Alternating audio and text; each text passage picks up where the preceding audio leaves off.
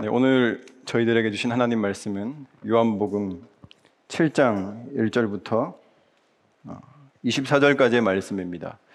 우리 함께 읽겠습니다. 시작. 그 후에 예수께서 갈릴리에서 다니시고 유대에서 다니려 아니하심은 유대인들이 죽이려 함이러라. 유대인의 명절인 초막절이 가까운지라 그 형제들이 예수께 이르되 당신이 행하는 일을 제자들도 보게 여기를 떠나 유대로 가소서 스스로 나타나기를 구하면서 묻혀서 일하는 사람이 없나니 이 일을 행하려 하거든 자신을 세상에 나타내소서 하니 이는 그 형제들까지도 예수를 믿지 아니함이로라. 예수께서 이르시되 내 때는 아직 이르지 아니하였거니와 너희 때는 늘 준비되어 있느니라. 세상이 너희를 미워하지 아니하되 나를 미워하나니 이는 내가 세상의 일들을 악하다고 증언함이라. 너희는 명절에 올라가라. 내 때가 아직 차지 못하였으니 나는 이 명절에 아직 올라가지 아니하노라. 이 말씀을 하시고 갈릴리에 머물러 계시니라. 그 형제들이 명절에 올라간 후에 자기도 올라가시되 나타내지 않고 은밀히 가시니라. 명절 중에 유대인들이 예수를 찾으면서 그가 어디 있느냐 하고 예수에 대하여 무리 중에서 수군거림이 많아 어떤 사람은 좋은 사람이라 하며 어떤 사람은 아니라 무리를 미혹한다 하나 그러나 유대인들을 두려워함으로 드러나게 그에 대하여 말하는 자가 없더라 이미 명절의 중간이 되어 예수께서 성전에 올라가사 가르치시니 유대인들이 놀랍게 여겨 이르되 이 사람은 배우지 아니하였거늘 어떻게 그를 아느냐 하니 예수께서 대답하여 이르시되 내 교훈은 내 것이 아니요 나를 보내신 이의 것이니라. 사람이 하나님의 뜻을 행하려 하면 이 교훈이 하나님께로부터 왔는지 내가 스스로 말함인지 알리라. 스스로 말하는 자는 자기 영광만 구하되 보내신 이의 영광을 구하는 자는 참되니 그 속에 불의가 없느니라. 모세가 너희에게 율법을 주지 아니하였느냐? 너희 중에 율법을 지키는 자가 없도다. 너희가 어찌하여 나를 죽이려 하느냐? 무리가 대답하되 당신은 귀신이 들렸도다. 누가 당신을 죽이려 하나이까? 예수께서 대답하여 이르시되 내가 한 가지 일을 행함에 너희가 다 이로 말미암아 이상히 여기는도다. 모세가 너희에게 할례를 행했으니 그러나 할례는 모세에게서 난 것이 아니요 조상들에게서 난 것이라 그러므로 너희가 안식일에도 사람에게 할례를 행하느니라. 모세의 율법을 범하지 아니하려고 사람이 안식일에도 할례를 받는 일이 있거든. 내가 안식일에 사람의 전신을 건전하게 한 것으로 너희가 내게 노여워하느냐? 외모로 판단하지 말고 공의롭게 판단하라 하시니라. 아멘. 하나님 아버지 외모를 보고 판단하는 세상입니다. 겉으로 보이는 것이 너무나 중요해져서 겉으로 보이는 몇 가지 사실을 보고 부분적인 몇 가지를 보고 전체를 예측하고 전체를 판단하고 전체를 추측하는 그런 세상입니다. 사람을 볼 때도 그렇고 문제를 파악할 때도 그렇고 때를 분별할 때도 그렇습니다. 그러나 하나님 저희들이 이 시간에 이렇게 모인 것은 세상의 시류를 따라 판단하고 분별하는 것이 아니라 하나님의 관점, 하나님의 시야, 하나님의 안목을 가지고 세상을 바라보기 위함임을 고백하오니 주님 이 시간 저희들과 함께하여 주셔서 하나님 아버지의 마음을 허락하여 주옵소서. 예수님의 이름으로 기도드립니다. 아멘. 우리는 모두가 어, 시간 속을 살아갑니다. 시간의 특징이 있습니다. 시간은 유턴하지 않는다는 것입니다. 한번 지나간 시간은 돌아오지 않습니다.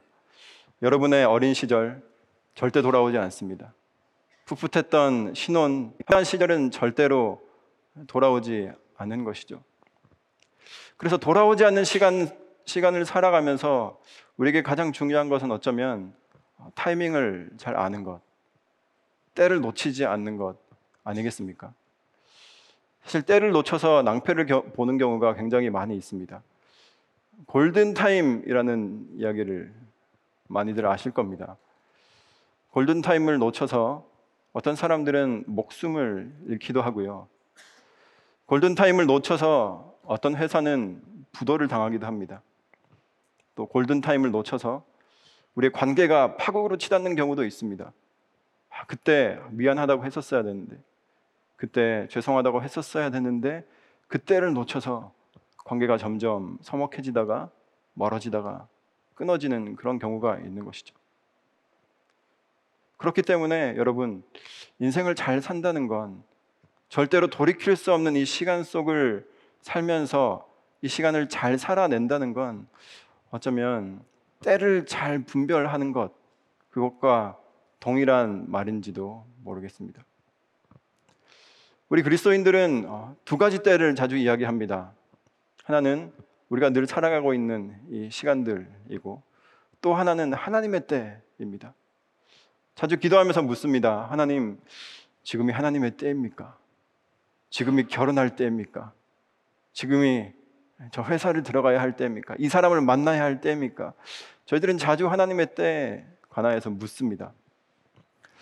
오늘 본문에도 보니까 예수님께서 내 때에 대한 이야기를 하시고 또 예수님의 주변에 있던 예수님의 동생들도 때가 이르렀다 이런 얘기를 하는데 문제는 그 두 때가 예수님이 말씀하신 내 때, 예수님의 때와 사람들이 생각했던 이게 예수님 당신의 때입니다 라고 생각했던 그때가 달랐던 것입니다.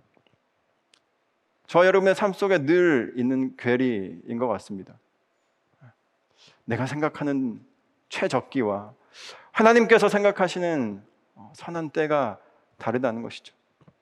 이 둘이 왜 차이가 있고 또 이 둘의 간극을 우리가 어떻게 좁힐 수 있을지 어떻게 하면 우리가 하나님의 때에 하나님의 시간표에 조금 더 우리의 삶을 잘 맞추어서 하나님의 선하신 인도하심을 따라 살 수 있을지 어, 이런 이야기들을 오늘 함께 본문을 살펴보면서 알아가도록 하겠습니다.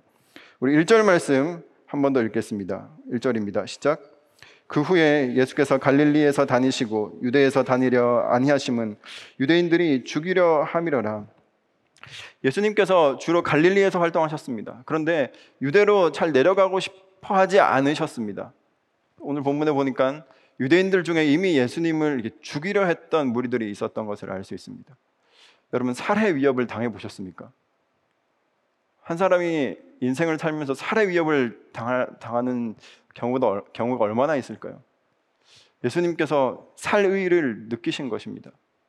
근데 단순히 예수님이 죽는 게 두려워서 유대 땅 쪽으로 예루살렘 쪽으로 가지 않으셨던 않으셨던 건 아니라는 것입니다. 왜냐하면 예수님은 처음부터 죽음을 각오하고 사셨습니다. 죽기 위해서 사셨다고 해도 과언이 아닐 정도로 예수님의 삶의 방향은 저 십자가를 향해서 결정지어져 있었다는 것입니다. 예수님 사실 죽음 자체가 두려웠던 게 아니라 아직까지 예수님께서 십자가를 져야 할 때가 이르지 않았기 때문에 어떻게 하면 내가 하나님의 그 정확한 때에 십자가를 질 수 있을까? 이 고민에서 그때가 아직 오지 않았다고 판단하셨기 때문에 유대 땅으로 내려가지 않으셨던 것이죠. 2절부터 어, 5절까지의 말씀을 이어서 읽겠습니다. 시작.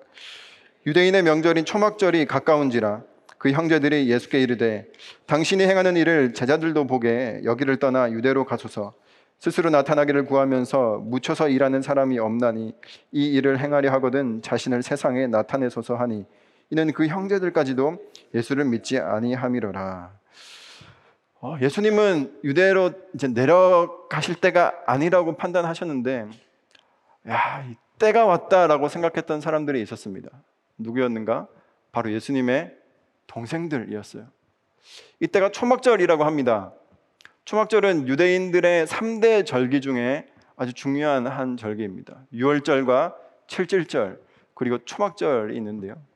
이 초막절에는 어, 말 그대로 그 많은 사람들이 텐트를 칩니다. 초막을 치고 초막을 짓고 거기에서 일주일 동안 사는 거예요. 그러면서 광야에서 텐트를 치고 살았을 때 하나님께서 우리를 보호해 주셨다는 그 이야기를 가족들끼리 나누면서 하나님의 구원과 하나님의 은혜를 기억하는 그런 절기가 이 일주일간의 초막절이라는 절기입니다. 그런데 이때는 어, 초막을 뭐 자기 집 이렇게 마당이나 뭐 지붕이나 뒤에 짓기도 했지만 많은 유대인들이 그 예루살렘 성전에 올라갔습니다. 올라가서 이때가 때마침 그 추수 때와 맞물려 있었기 때문에 추수한 곡식을 서로 나누고 정말 큰 잔치를 벌이던 때가 이 초막절이라는 것입니다. 그러니까 이 초막절에 예루살렘 성전에 올라가면 정말 어마어마한 사람들이 거기에 모여 있는 거예요. 그리고 축제 분위기입니다. 예수님의 동생들이 생각하기에 아, 때가 왔다. 우리 형님 이런 갈릴리에서 놀 인물이 아니다. 형, 우리 여기서 이러고 있지 말고 큰 물로 갑시다. 형, 저번에 보니까 오병이어가지고 5천 명 먹였던데 거기 가면 5만 명이 있어요. 5만 명. 거기서 오병이 한 번만 더 하면 슈퍼스타 되는 거예요. 대스타가 되는 거예요. 예수님의 동생들은 예수님께서 그 일을 해주기를 원했던 것이죠. 자신을 세상에 나타내소서 여기를 떠나 좀 큰 물에 가서 놉시다. 형, 우리 가족들도 식구들도 생각해야지. 어쩌면 예수님을 어, 이렇게 등에 업고 온 가족이 그 대박의 꿈을 향해서 이렇게 달려가고 싶은 마음이 예수님의 동생들에게 있었던 것 같습니다. 그런데 이렇게 예수님의 동생들이 예수님에게 요구한 이유를 오늘 성경 5절은 이렇게 얘기하고 있습니다. 그들이 그들도 예수를 믿지 아니함이로라. 예수님의 동생들이 예수님에게 우리 출세합시다. 성공합시다. 저기 가면 우리 인생이 달라질 거예요. 라고 요구하고 요청했던 이유는 그들이 예수님을 믿지 않았기 때문이다. 라고 이야기하고 있는 것이죠. 여러분, 우리가 예수님께 기도합니다. 하나님께 기도합니다. 근데 우리는 기도하면 믿는다고 생각해요. 하나님 믿으니까 기도하지. 그런데 오늘 본문에 따르면 하나님을 믿지 않아서 하는 기도도 있을 수 있다는 거예요. 하나님을 믿기 때문에 기도할 수도 있지만 하나님을 믿지 않기 때문에 기도하는 기도가 있다는 것입니다. 저와 여러분의 기도가 이 예수님의 동생들이 예수님께 청했던 그 요청과 그 결을 비슷하게 하고 있다면 내가 과연 진짜 예수님을 믿고 있는 건가? 예수님을 내 구세주로 믿고 있는 건가? 이 점검을 해봐야 하는 것이죠. 예수님을 진짜 믿는다는 건 여러분 기도가 변한다는 겁니다. 내 의, 내 나라, 내 것을 구하다가 그의 나라와 그의 의를 구하는 내용으로 기도가 변하는 게 우리가 예수님을 믿는 증거라는 사실입니다. 여러분 충격적이지 않습니까? 예수님과 가장 많은 시간을 보냈던 사람들이에요. 예수님 가장 가까이 있었던 사람들입니다. 그런데요, 가장 가까이 있었던 그들이 예수님과 가장 오랜 시간을 보냈던 그들이 예수님을 믿지 않는다라는 거예요. 어떻게 이럴 수 있을까요? 내가 예수님 잘 안다 이거죠. 나 예수 잘 알아. 우리 형이야. 내가 코 올리기 때부터 봤어. 내가 어, 예수 형, 테스 형 이런 거 아니고요. 예수 형, 잠버릇도 알아. 이러면 사람들은 당연히 야 진짜 예수님에 대해 잘 아는구나 이렇게 생각했을 겁니다. 그런데 그들은 오히려 자기가 예수님을 잘 안다고 했던 그 사실 때문에 예수님을 몰랐던 것입니다. 내가 아는 예수님, 내 경험으로 내가 가까이서 보고 듣고 한 것이 전부라고 착각했던 그것 때문에 그들은 메시아로서의 예수님의 진가를 단 하나도 알아보지 못하고 있었다라는 사실입니다. 우리는 나름 열심히 교회에서 예수님을 알고자 합니다. 어쩌면 이식 여기에는 평생 50년, 60년 한 평생 신앙생활 하셨던 분도 계실 수도 있고 이제 막 1년 전에 한 달 전에 예수님을 알아서 여기에 나오신 분도 계실 수 있을 것 같습니다. 누가 예수님을 더 잘 알까요? 하나님을 우리가 몇 년 정도 알면 더 잘 알 수 있을까요? 3년 안 거보다 한 10년 알면 더 잘 알까요? 하나님은 영원하신 하나님입니다. 영원하신 하나님을 1년 아는 것과 50년 아는 것에 어떤 차이가 있겠습니까? 여러분 10분의 1과 10분의 3 중에 어떤 것이 큰지는 금방 감이 오실 겁니다. 10분의 1, 10분의 3 무엇이 클까요? 아, 초등학교 4학년 때 나오는 건데 10분의 3이 훨씬 큽니다. 예. 너무나 당연한 거예요. 그런데요, 무한대분의 1, 무한대분의 3, 무엇이 더 크겠습니까? 똑같이 0입니다. 사실 별반 차이가 없다라는 거예요. 저희들이 하나님을 아는 건 어떤 분자에다가 1을 대입하든 10을 뭐 대입하든 1000을 대입하든 만을 대입하든 그 분모가 영원하신 하나님, 그 무한대인 이상 그 값이 다 똑같다라는 것입니다. 그래서 먼저 된 자가 나중되고 나중된 자가 먼저 되는 것입니다. 별 차이가 없으니까. 별 차이가 없으니까 뒤바뀌는 것이 그렇게 어렵지 않은 것이죠. 저는 저와 여러분이 우리의 신앙의 연수에 비해 연수를 가지고 우리가 어떤 경험의 양을 가지고 내가 하나님을 잘 안다, 잘 믿는다 이 착각으로부터 벗어나게 되기를 주님의 이름으로 축복합니다.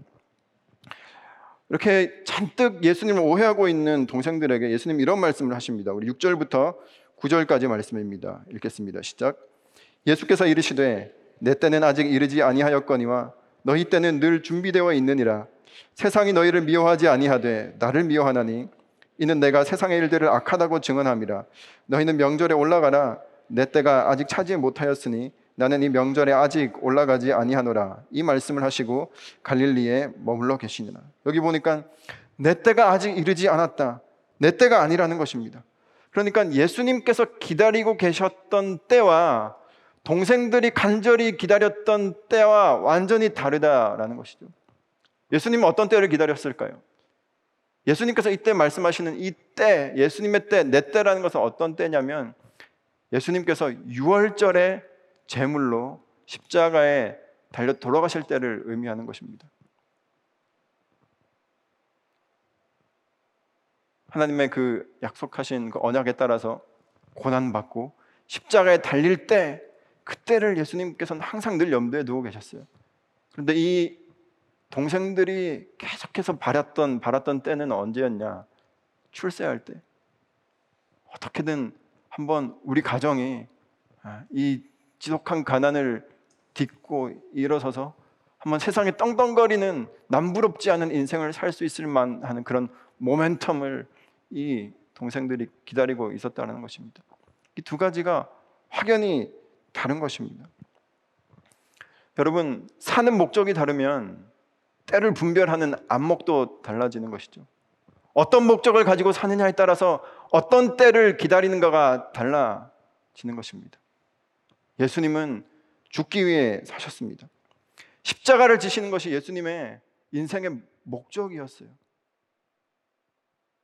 고난받고 내가 사랑하는 사람들 위해서 내 목숨을 내놓는 것이 예수님의 목적이었습니다.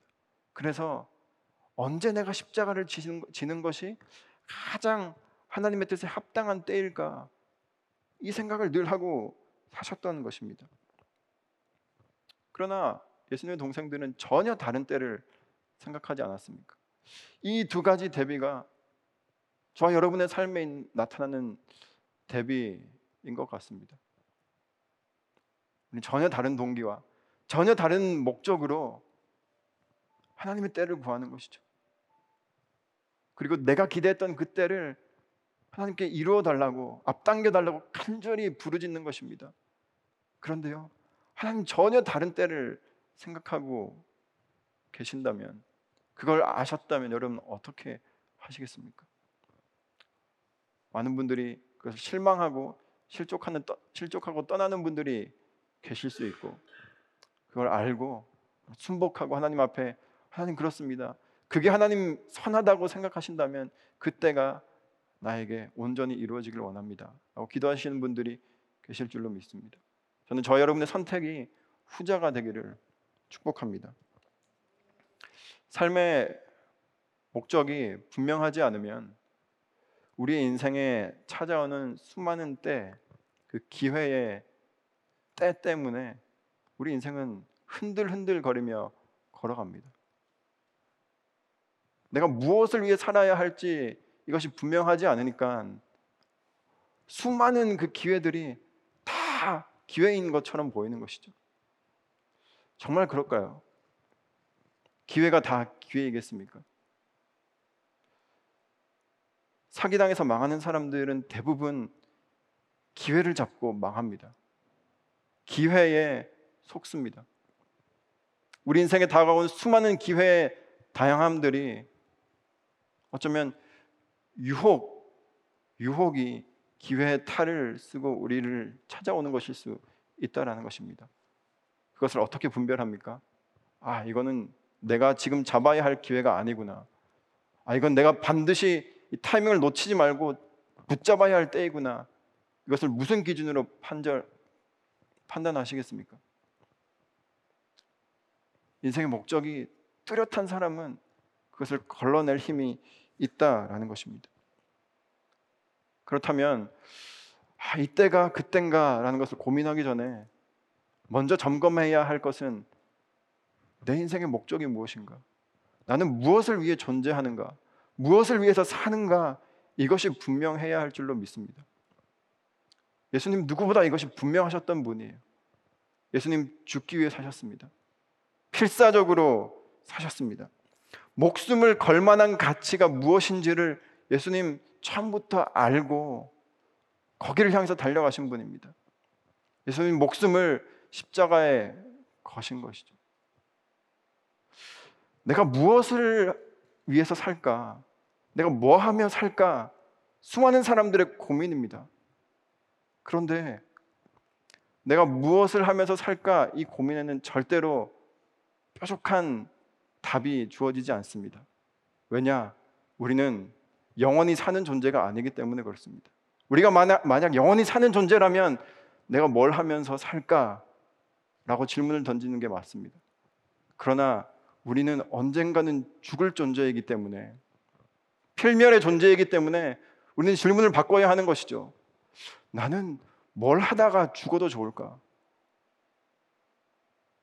나는 이 일을 하다가 죽어도 좋겠다. 야, 난 그 일을 하면 내가 죽어도 좋겠다. 예수님 그러셨습니다. 아, 나는 십자가에 달려 죽어도 좋겠다. 그것이 하나님의 뜻이라면, 그것이 사랑하는 사람들의 생명을 구원하는 일이라면 내가 그 일을 하다가 죽어도 좋겠다. 여러분 그 일을 발견하셨습니까? 내가 하다가 죽어도 좋을 일, 거기에 답을 발견해야 우리는 무엇을 하면서 살아갈까 이것이 분명해지는 줄로 믿습니다. 이게 분명하지 않으니까 야 그때 그 기회가 기회였나? 아 그때 거기다가 투자를 했었어야 됐나? 그때 그걸 아, 샀었어야 되는데 아 그때 팔았었어야 되는데 아 그때 그 남자 잡았었어야 되는데 그때 항상 이러다가 우리의 시간 돌이키 돌아오지 않는 그 시간을 계속 소모하고 있는 것이죠. 하나님의 때 그것을 분별하는 가장 정확한 방법은 내 인생의 목적을 하나님의 뜻 가운데 분명하게 세우는 것입니다. 예수님께서는 그것이 분명하셨기 때문에 지금은 때가 아니다. 지금은 때다. 이것이 정말 명확하셨던 것이죠. 이것이 명확하지 않으면 끊임없이 주변에서 야 지금이 출세할 때야. 동생들이 와서 형 저기 봐 사람들이 저렇게 몰려 있는데 저기 가서 한 번만 이렇게 유명세를 타면 인생이 바뀌어. 그럼 거기 가서 기웃하고 이 말에 기웃하고 저와 여러분이 그렇게 흔들흔들 거리다가 인생을 끝나지 않게 되기를 축복합니다. 그런데 예수님께서 이때가 내 때다 아니다 그래 놓고서는 또 올라가십니다. 우리 10절 말씀을 함께 읽어보겠습니다. 시작. 그 형제들이 명절에 올라간 후에 자기도 올라가시되 나타내지 않고 은밀히 가시니라. 예수님께서요, 안 올라가실 것처럼 다 얘기해 놓고, 그리고 형제들, 동생들 다 먼저 보내놓고, 그리고 그 다음에 올라가십니다. 그런데 이때는 은밀하게 아무에게도 나타내지 않으시고 혼자 올라가시는 걸 볼 수 있습니다. 우리는 예수님이 나중에 6월절에 그 예수님의 때가 되었을 때는 예루살렘에 입성, 입성하실 때 정말 나귀를 타고 정말 사람들이 그 환호성 속에서 굉장히 그 요란스럽게 예루살렘에 입성하셨던 것을 우리는 알고 있습니다. 그런데 지금은 예수님께서 아무도 모르게 그냥 조용히 혼자 은밀하게 가신 것이죠. 예수님은 아, 내가 정말 나를 드러내야 할 때가 언제인지 나를 드러내지 않고 철저하게 숨겨야 할 때가 언제인지를 정확하게 알고 행동하시는 것을 알 수 있습니다. 그리고 일부러 타이밍을 어긋나게 해서 예루살렘에 올라가십니다. 오늘 그 이후에 14절의 말씀에 보면 이 초막절 이게 중반에 예수님께서 올라가신 것으로 알 수 있어요. 초막절이 7일이니까 한 3일 정도 됐을 때 이 초막절 잔치의 분위기가 한풀 한숨 죽었을 때 예수님께서 그때 이렇게 올라가신 것이죠. 한 타임 늦게 올라가신 겁니다. 혹시 탁구 쳐보셨습니까? 네. 테니스 치십니까? 골프. 근데 구기 종목들의 이렇게 아, 공통점이 있습니다. 이 타구하는 이 타점이라는 게 존재하는데 반 박자 빨리 칠 건지, 이 정박에 칠 건지, 한 박자 이렇게 느리게 칠 건지 이 다양한 타점이 존재한다는 거고 고수가 될수록 그 박자를 쪼개는 능력이 굉장히 좋고요. 그리고 타점이 정확하다는 게 고수들의 예, 특징입니다. 예수님께서 반 박자 빠지신 거예요. 혹시 악기 하시는 분들 랩 하시거나 노래 하시거나 이 댄스 하시는 분들도 그런 표현을 쓰시더라고요. lay back이라고 해서 박자를 이렇게 미룬다고 하나요? 이렇게 막. 예. 원래 이 박에 이 박에 딱 해야 되는데 그 박이 아니라 약간 이렇게 박자를 어긋나서 이렇게 lay back 뒤에다가 놓는 것이죠. 예. 근데 이건 고수들만 하는 거라고 합니다. 그렇게 고수가 없으신 것 같은데 여기 예수님께서 그 영적인 그 때를 분별하시는데 정말 탁월한 고수셨던 것 같아요. 딱 얼마만큼의 내가 뒷박에다가 어, 딱 두면 좋을지를 정확하게 아시고 그 초, 초, 그 초막절에 올라가신 것이죠. 어, 왜냐하면 이 딱 그만큼 늦게 올라가야 할 이유가 있었습니다. 우리 11절부터 13절까지 말씀을 함께 읽어보겠습니다. 시작. 명절 중에 유대인들이 예수를 찾으면서 그가 어디 있느냐 하고 예수에 대하여 무리 중에서 수군거림이 많아 어떤 사람은 좋은 사람이라 하며 어떤 사람은 아니라 무리를 미혹한다 하나 그러나 유대인들을 두려워함으로 드러나게 그에 대하여 말하는 자가 없더라. 그러니까 이번 그 초막절에 가장 큰 사람들의 그 관심을 끄는 이슈가 하나 있었는데 여기 11절에 보니까 명절에 사람들이 이 예루살렘 모여서 했던 게 뭐냐면 예수님을 찾는 것이었습니다. 아마 벌써 그 예수님의 어떤 기적과 표적과 그런 어, 말씀의 그런 능력들이 그 이스라엘 전역에 다 소문이 났던 것 같습니다. 나름 기대하고 올라온 것이죠. 아, 예수도 어쨌든 유대인 남자니까 초실절, 초막절에 이 예루살렘에 올라오겠구나. 그러면 이번에 우리가 예루살렘 방문하면 그 소문으로만 듣던 예수라는 사람을 직접 보고 그가 행하는 어떤 표적과 이런 것들을 다 볼 수 있겠구나. 이런 기대감으로 이 초막절 분위기가 정말 무르익었던 것입니다. 처음부터, 처음부터 와가지고 사람들이 누가 예수냐? 이거에 관심을 가지고 예수님을 찾았다라는 거예요. 예수님께서 이 분위기가 무르익어 있는 이 타이밍을 일부러 젖혀두시고 이 숨이 한풀 죽었을 때 예수님 예루살렘을 방문하셨다라는 거예요. 왜냐? 우리가 앞에 읽어서 알겠지만 벌써 예수님을 죽이려 했던 그 무리와 세력들이 있었습니다. 지금 초막절 초반에 자칫 그 예루살렘에 잘못 올라갔다가는 지금 동생들 여러분 아시죠? 우리 형 우리 형 예수야 이거 말하고 싶어가지고 입이 근질근질한 동생들 데리고 같이 올라갔다가는 예, 원래 예수, 그 6월절에 십자가에서 죽으셔야 하는 거거든요. 근데 십자가는 고사하고 정말 그 초막절에 텐트 더미 사이에서 시신으로 발견될 수 있는 그런 상황이 벌어질 수 있었기 때문에 예수님께서 한 발자국 한, 한 템포를 기가 막히게 늦춰서 올라간 것입니다. 그리고 처음에는 은밀하게 아무도 들어, 아무에게도 드러내지 않고 올라가셔 놓고는 또 강론을 하세요. 나름대로 예수님께서 또 빌드업을 하시는 겁니다. 어쨌든 6월절에 정말 하나님의 그 때에 예수님은 십자가에 달리셔야 하거든요. 그러기 위해서는 지금 또 적지 않은 마찰이 또 유대인들과 사이에서 일어나야 했기에 예수님께서 이 정말 기가 막힌 이 완급 조절을 하고 계시는 거예요. 즉 예수님께서 얼마나 그 하나님의 때에 민감하게 반응하고 있는가 이것을 저희들은 이 본문에서 알 수 있습니다. 그래서 예수님께서 이렇게 어, 유대인들을 가르쳐 가르치는 것이죠. 말씀을 강론하는 겁니다. 14절, 15절 함께 읽어보겠습니다. 시작. 이미 명절의 중간이 되어 예수께서 성전에 올라가사 가르치시니 유대인들이 놀랍게 여겨 이르되 이 사람은 배우지 아니하였거늘 어떻게 그를 아느냐 하니 예수님께서 강론을 하기 시작하는데 사람들이 깜짝 놀란 겁니다. 야, 어떻게 배우지도 않은 사람이 글을 아냐. 이렇게 놀란 것이죠.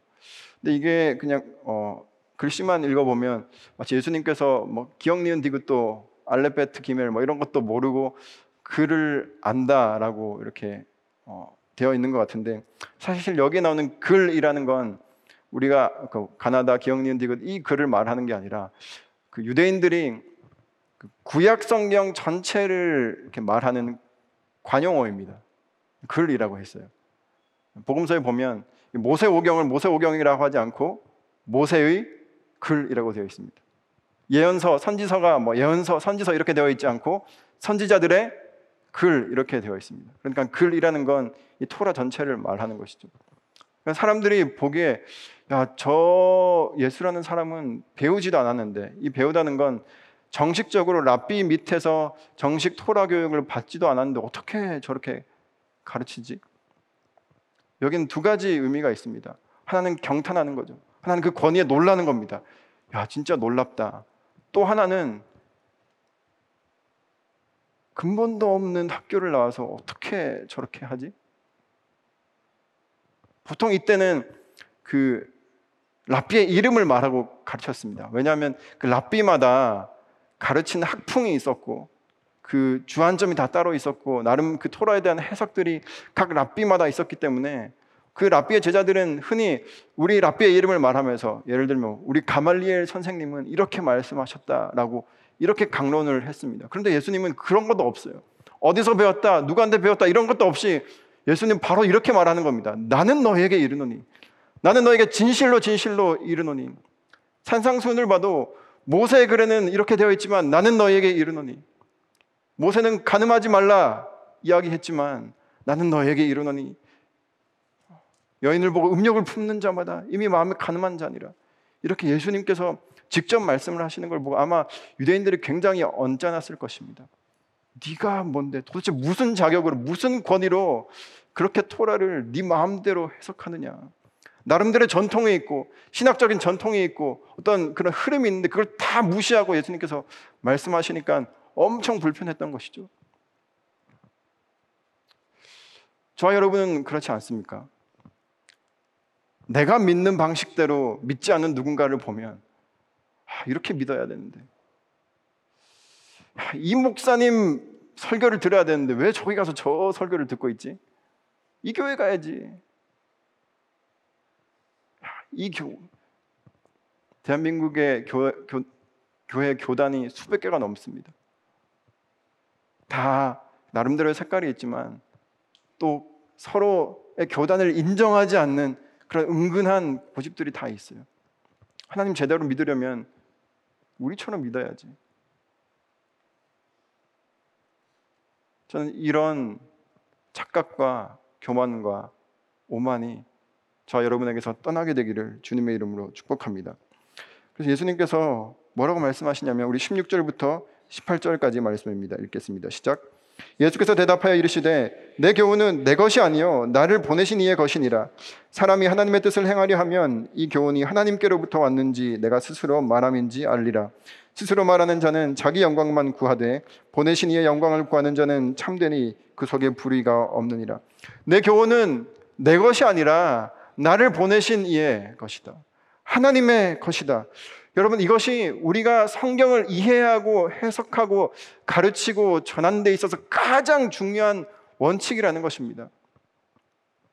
성경을 통해서 내 신념과 내 사상과 어떤 나의 생각을 전하는 것이 아니라 나를 보내신 분, 나를 여기에 있게 하신 분, 이 말씀을 나에게 허락하신 하나님의 뜻이 무엇인지를 우리는 말해야 한다는 사실이에요.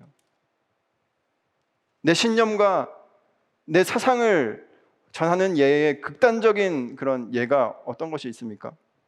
뭐 우리가 한, 지금 한창 시끄러웠던 그런 나는 신이다 이런 거 보면 JMS나 신천지나 그런 것이죠. 성경을 가르치 거기도 성경을 가르칩니다. 다 성경 펴놓고 가르쳐요. 그런데 나를 보내신 이의 뜻, 예수님을 보내신 하나님의 뜻이 아니라 각자가 자기의 사상과 자기의 이념과 자기의 어떤 가치관을 거기에 물을 타서 전하고 있는 것이죠. 그런데 극단적인 어, 예로 가면 뭐 이단들이 있겠지만 사실 정도의 차이가 있을 뿐이지 사람은 누구나 자기의 신념과 자기의 생각을 반영해서 자기의 경험과 자기의 뜻을 반영해서 하나님의 말씀을 말하게 되어 있습니다. 저도 마찬가지고 누구도 여기에서부터 자유로울 수 없다라는 것입니다. 저 여러분이 그것을 알고 누군가로부터 배우고 가르침을 받고 누군가의 설교를 들으시기를 바랍니다. 우리가 이것을 알지 못하면 아, 이 사람 설교가 좋다. 아, 이 사람 여기가 좋다. 끊임없이 기웃거리다가 정말 하나님의 뜻은 다 놓쳐버리고 그냥 사람의 생각과 사람의 어떤 그런 간증과 사람의 이념으로 뒤범벅된 그런 요리를 먹다가 영혼이 병들게 되는 것이죠. 그래서 저희들이 우리 성경을 읽읍시다라고 이야기하는 것 아니겠습니까? 우리가 설교를 듣는 것보다 말씀을 읽는 것이 예수님의 설교를 직접 듣는 것이 중요합니다라고 이야기하는 것이죠. 설교 의존적인 것보다 성경 의존적인 것이 훨씬 건강한 것입니다. 사람 의존적인 신앙이 아니라 예수님 의존적인 신앙이 되기를 바랍니다. 다 그렇게 자기 영광을 구한다는 거예요. 하나님의 말씀을 가지고 하나님의 말씀을 전하면서도 자기 영광을 구하는 사람이 있고 진짜 하나님의 말씀을 하나님의 영광을 구하는 사람이 있는데 그건 그 사람이 어떻게 사는가를 보면 알 수 있다고 예수님 말씀하십니다. 그리고 이어서 굉장히 심한 말을 하시는데 우리 19절 20절 말씀을 읽겠습니다. 시작. 모세가 너희에게 율법을 주지 아니하였느냐? 너희 중에 율법을 지키는 자가 없도다. 너희가 어찌하여 나를 죽이려 하느냐? 무리가 대답하되 당신은 귀신이 들렸도다. 누가 당신을 죽이려 하나이까? 여기 보니까 너희 중에 율법을 지키는 자가 없도다 이 얘기를 하시는데 사실 이 얘기를 해서는 안 될 사람들에게 예수님이 말을 하신 거예요. 유대인들은 어떤 사람들이었냐면 정말 태어날 때부터 율법에 정말 흠이 없도록 교육받고 그것을 훈련받고 자란 사람들입니다. 그 사람들에게 당신 율법을 지키는데 몇 점짜리 인생을 살았습니까? 라고 물으면 대부분은 100점 아니면 진짜 정말 깎아서 깎아서 한 98점이라고 얘기하는 사람들입니다. 근데 그 사람들에게 예수님이 이렇게 말씀하는 것이죠. 내가 보니까 다 빵점이네. 율법을 지키는 사람이 한 명도 없도다. 이렇게 얘기하는 것입니다. 이건 마치 평생 뭐 어떤 컴퓨터 공학자로 산 학자에게 당신 컴퓨터 한 개도 모르네요. 이렇게 얘기하는 굉장히 모욕과 수치스러운 이야기를 예수님 하고 계시는 거예요. 사실 이들은 누구보다 율법을 철저하게 지켰습니다. 그런데 누구보다 율법을 안 지켰던 사람입니다. 율법의 핵심과 본질을 놓치고 나머지 모든 것들을 지킨들 그건 그것을 지킨 것이 아닌 것이죠. 여러분 율법의 본질이 무엇입니까? 하나님께서 이 율법 계명을 주신 그 목적이 무엇입니까? 예수님께서 딱 두 가지로 요약해 주셨습니다. 하나님을 사랑하고 이웃을 사랑하는 것. 그럼 하나로 얘기하면 무엇입니까? 율법의 핵심은 사랑입니다. 그런데 이 유대인들은 사랑 빼놓고 다 지킨 거예요. 사랑 말고 다 한 겁니다. 그럼 이건 다 지킨 겁니까? 예수님 보시기에 한 개도 안 지킨 거다. 얘기한 것이죠. 아니, 사랑을 얘기하는 율법을 지키면서 어떻게 사랑하지 않을 수 있을까? 예수님 당신을 사랑하십니다. 라는 얘기를 무례하게 할 수도 있다는 겁니다. 그러면 우리는 그분께 사랑을 전한 겁니까? 예수님 보시기에 그건 사랑을 전한 게 아니다라고 얘기하시는 것이죠. 만약 예수님이 이 자리에 오셔서 우리가 지금 예배를 드리고 있는데 야, 여기 예배를 드리는 사람 한 명도 없구만 이라고 얘기하신다면 저는 엄청 마음이 어려울 것 같습니다. 하나님, 제가 평생 목회하다가 왔습니다. 하나님 딱 기록 쭉 보시네. 목회? 목회 안 했네. 비즈니스 하다 왔구만. 하나님, 저희 정말 열심히 헌신하고 봉사하고 구제하고 섬겼습니다. 이 땅에서 페이백 다 받았네. 사람의 인정, 칭찬 다 챙겼으면서 그거는 구제가 아니라 헌신이 아니라 알바하다 왔구나. 네, 크리스천 아니라 알바스천이라고 하더라고요. 알바하다 왔구나. 하나님 제가 오른손이 한 일 왼손이 모르고 모르게 했는데요. 하나님 딱 보시더니 왼손만 몰랐네. 다 알았네. 네. 왼손만 모르게 해놓고 다 알게 하는 정말 희한한 수법을 다 동원해서 우리는 우리의 의를 세우기도 한다는 것입니다. 이 말씀이 유대, 그때 당시에 유대인들 향해서 하신 말씀만이 아니라는 사실을 우리가 기억하고 정직하게 이 말씀 앞에 서 보는 것이죠. 과연 나는 정말 예배를 드리고 있나? 내가 섬긴다고 하는데 그게 진짜 섬기는 것인가?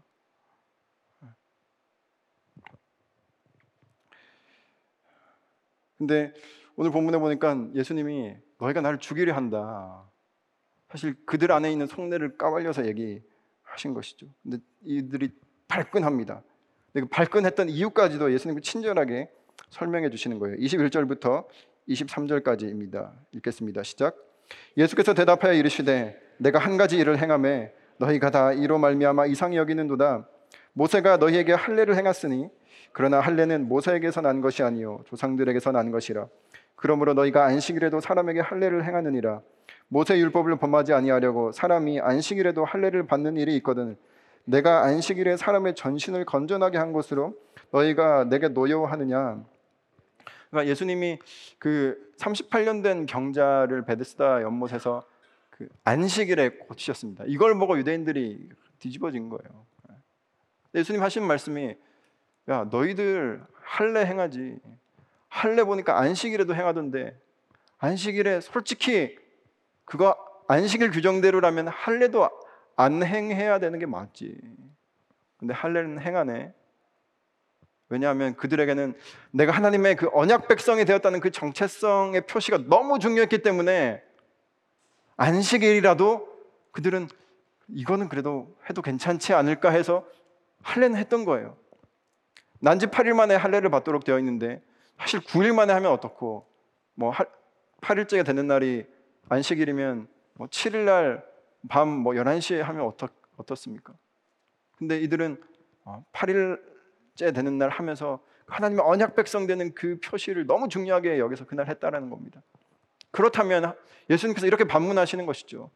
너희에게 하나님의 언약 백성 되는 그 표시가 그렇게 중요하다면 그 하나님의 언약 백성인 한 사람이 38년 동안 아무런 쉼도 안식도 영원한 그런 쉼도 누리지 못한 채 사망의 그늘에 앉아 있는 그를 내가 하나님의 언약 백성답게 살아갈 수 있도록 그의 삶을 치료해 줬는데 그게 뭐가 문제가 되겠냐라고 반문하시는 것입니다. 그러나 여전히 이들 눈에는 내가 하면 로맨스고 예수 너 당신이 하면 불륜이다 이거예요. 우리는 이거 할래 하는 건 괜찮다라는 거죠. 왜냐? 내가 하는 거니까. 근데 당신이 하는 건 안 된다라는 겁니다. 정말 철저하게 자기중심적인 신앙 아닙니까? 정말 철저하게 이 자기중심적으로 판단하기 때문에 사실 24절에 보면 외모로 판단은, 판단하는 것입니다. 우리 마지막 절 함께 읽겠습니다. 24절입니다. 시작. 외모로 판단하지 말고 공의롭게 판단하라 하시니라. 그러니까 이 유대인들이 지금까지 했던 그 모든 판단들이 예수님 보시기에 다 외모로 판단하는 것이다라고 얘기하는 것이죠. 이 외모가 단순히 우리들의 그 얼굴의 생김새만을 이야기하는 것은 아닙니다. 외모 때문에 고민이 많으신 분들이 네, 계신데요. 이때 외모는 정말 겉으로 보여지는 눈에 보이는 피상적인 사실 몇 가지 그리고 겉으로 보여지는 그런 현상들 몇 가지를 가지고 모든 것들을 다 판단해 버리는 그런 어, 것을 이야기합니다. 그러니까 이들이 예수님 어떻게 판단했습니까? 외모 보고 판단했습니다. 겉으로 드러난 어떤 스펙 가지고 판단했습니다. 아, 나사렛 출신이네. 나사렛에서는 선한 것이 나오지 않아. 나사렛에서는 메시아가 나올 리가 없어. 그러므로 예수는 메시아가 아니야. 이게 그들의 판단이었습니다. 또 하나는 무엇입니까? 그는 랍비에게 정식 교육을 받은 적이 없어.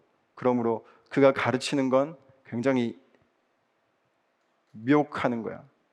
사기일 수도 있는 거야. 라는 판단이 그들에게 있었습니다. 예수님의 동생들은 어땠을까요? 예수님의 동생들도 예수님을 외모로 보고 판단했습니다. 예수님께서 행하시는 그 표적과 이적의 겉으로 드러나는 현상만을 보고 판단하는 것이죠. 야, 저 정도 능력이면 예루살렘에 가면 대박 터지겠다. 형, 빨리 갑시다. 라고 이야기했던 것입니다. 저 여러분이 하나님의 뜻을 행할 때, 뜻을 분별할 때 어떻습니까? 어떤 기준으로 야 이거 하나님의 때야라고 판, 단하십니까 야, 일이 막 잘 술술 풀리면 야, 이거 하나님의 때인가 보다.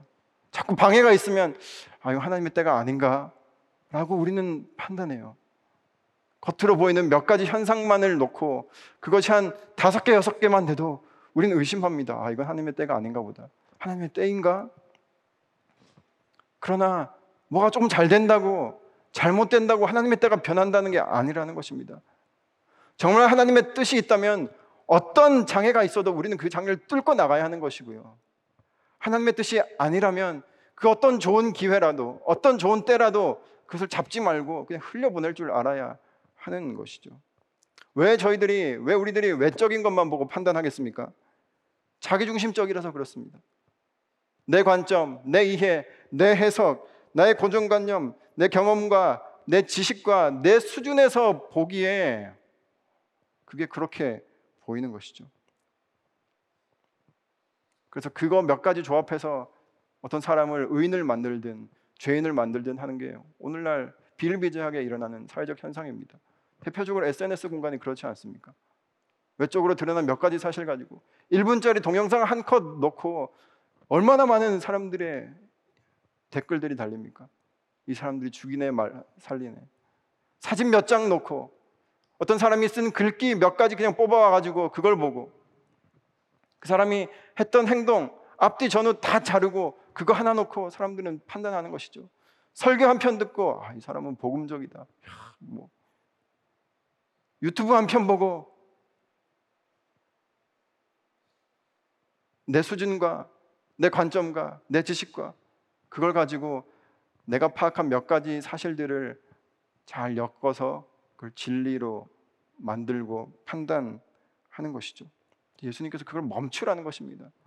외모로 판단하는 것을 멈추고 공의롭게 판단하라고 얘기하시는 것입니다.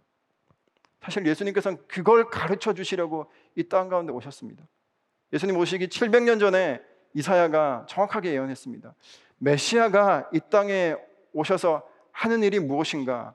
그게 이사야 11장 1절부터 쭉 나오는데요. 우리 자막을 보고 우리 함께 읽어보도록 하겠습니다. 시작. 이새의 줄기에서 한 싹이 나며 그 뿌리에서 한 가지가 나서 결실할 것이요. 그의 위에 여호와의 영, 곧 지혜와 총명의 영이요, 모략과 재능의 영이요, 지식과 여호와를 경외하는 영이 강림하시리니 그가 여호와를 경외함으로 즐거움을 삼을 것이요. 그의 눈에 보이는 대로 심판하지 아니하며 그의 귀에 들리는 대로 판단하지 아니하며 공의로 가난한 자를 심판하며 정직으로 세상의 겸손한 자를 판단할 것이며 그의 입에 막대기로 세상을 치며 그의 입술의 기운으로 악인을 죽일 것이며 공의로 그의 허리띠를 삼으며 성실로 그의 몸의 띠를 삼으리라. 여기 보니까 예수님이 하시는 일이 무엇이라고요? 그가 눈에 보이는 대로 귀에 들리는 대로 외모를 가지고 겉으로 드러난 몇 가지 사실만을 가지고 모든 것들을 판단하지 않는다. 저 여러분들을 하나님께서 절대로 그런 눈으로 판단하지 않으신다라는 사실을 말씀하고 있습니다. 여러분, 신앙이란 내 중심으로, 나 중심으로 살아오는 그 모든 삶의 패턴이 하나님 중심으로 옮겨가는 것을 경험하는 거예요. 그래서 내가 보고 판단했던 것, 내 시야, 내 식견, 내 노하우, 내 경험, 이 모든 것들이 다 산산이 부서지고 산산조각난 그 자리에 하나님의 때가 하나님의 시야와 하나님의 관점이 자리매김하는 것을 경험하는 게 신앙입니다. 세상은 이렇게 얘기합니다. 자기를 개발해라.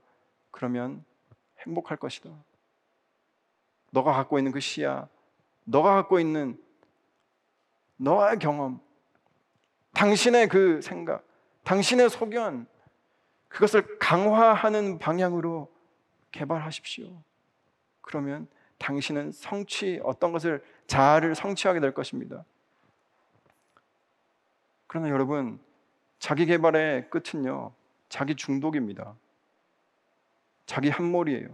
끊임없이 자기를 개발하다가 내가 너무 커져서 그 커진 내 안에 내가 스스로 갇히고 묶여서 더 이상 나 자신으로부터 헤어나올 길이 없어 없어서 나 자신밖에 모르게 되는 상황, 나밖에 모르는 모르는 상태가 되는 것 이것이 죄인의 속성이라는 것입니다. 이 죄인에게 하나님께서 구원의 길을 열어주신 것이 무엇입니까? 바로 자기 부인의 길이라는 것입니다.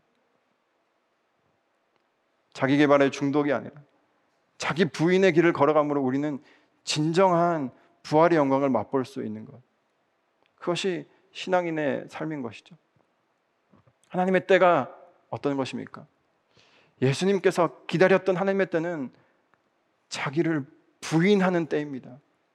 여러분, 저 여러분에게 하나님께서 끊임없이 주고 계시는 기회와 보내주고 계시는 때는 내가 어떤 나를 성취하는 것이 아니라 나를 착취함으로 성취하는 것이 아니라 나를 부인함으로 정말 진정한 부활의 영광에 참여하게 되는 그래서 내가 이렇게 살면 죽을 것 같은데, 죽는 것 같은데 그 끝이 죽음이 아니라 정말 영원한 생명이 있다는 것을 발견하는 그 신비를 우리에게 보여주시려고 예수님께서 이 땅에 오셨고 자기 부인의 길을 걸어가시면서 이 길을 같이 따라오라고 저 여러분에게 독려하고 계시는 것입니다. 저 여러분은 어떤 때를 늘 기다리며 기대하며 살고 계십니까? 오늘 이 말씀 앞에서 예수님께서 어떤 때를 기다리셨는지를 다시 한번 확인하고 우리도 그때를 사모하며 이 신앙의 길 주님과 함께 동행하게 되기를 주님의 이름으로 축복합니다. 이 시간 함께 어, 찬양 어, 함께 부르고 어, 기도하겠습니다. 하나님, 하나님 마음에 있는 곳에 제 모든 중심이 옮겨가기를 원합니다. 제 삶의 중심이 하나님 중심으로 옮겨가기를 원합니다. 기도하는 마음으로 함께 이 찬양 고백하겠습니다. 아버지 당신의 마음이 있는 곳에 나의 마음이 있기를 원해요. 아버지 당신의 눈물이 보인 곳에 나의 눈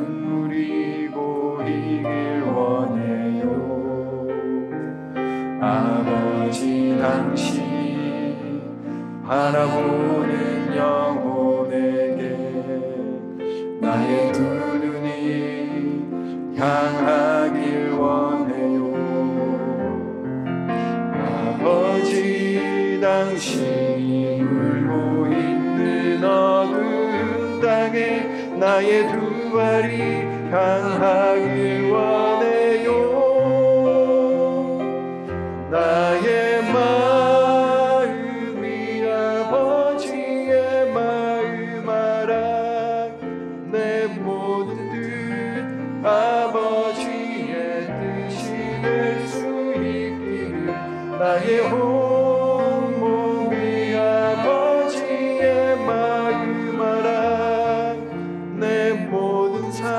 당신의 삶 되기를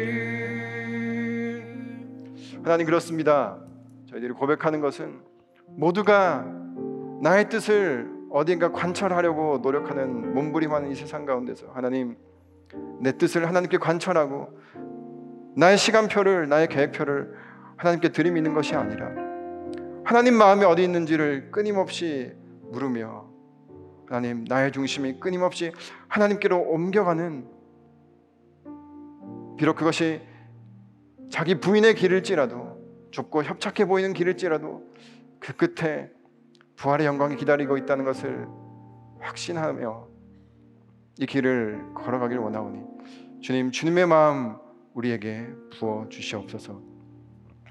이제는 하나님 아버지의 때를 간절히 사모하며 그때만을 성취하기를 바라셨던 예수 그리스도의 은혜와 우리에게 가장 좋은 때와 시기를 허락하시며 그 때를 기다리, 기다리 도록 하시는 하나님의 사랑과 우리로 하여금 하나님의 깊은 곳까지 통달하게 하심으로 하나님의 때를 헤아리게 하는 지혜를 허락하시는 성령의 역사하심이 오늘 이 자리에서 하나님께 예배를 드리며 우리의 마음의 중심을 하나님께 옮겨놓기로 결단하는 그래서 내 뜻이 아니라 하나님의 뜻에 나의 모든 시간표를 맞추기로 결단하는 모든 주님의 백성들 가운데 이제로부터 영원까지 함께 하시기를 간절히 축원하옵나이다.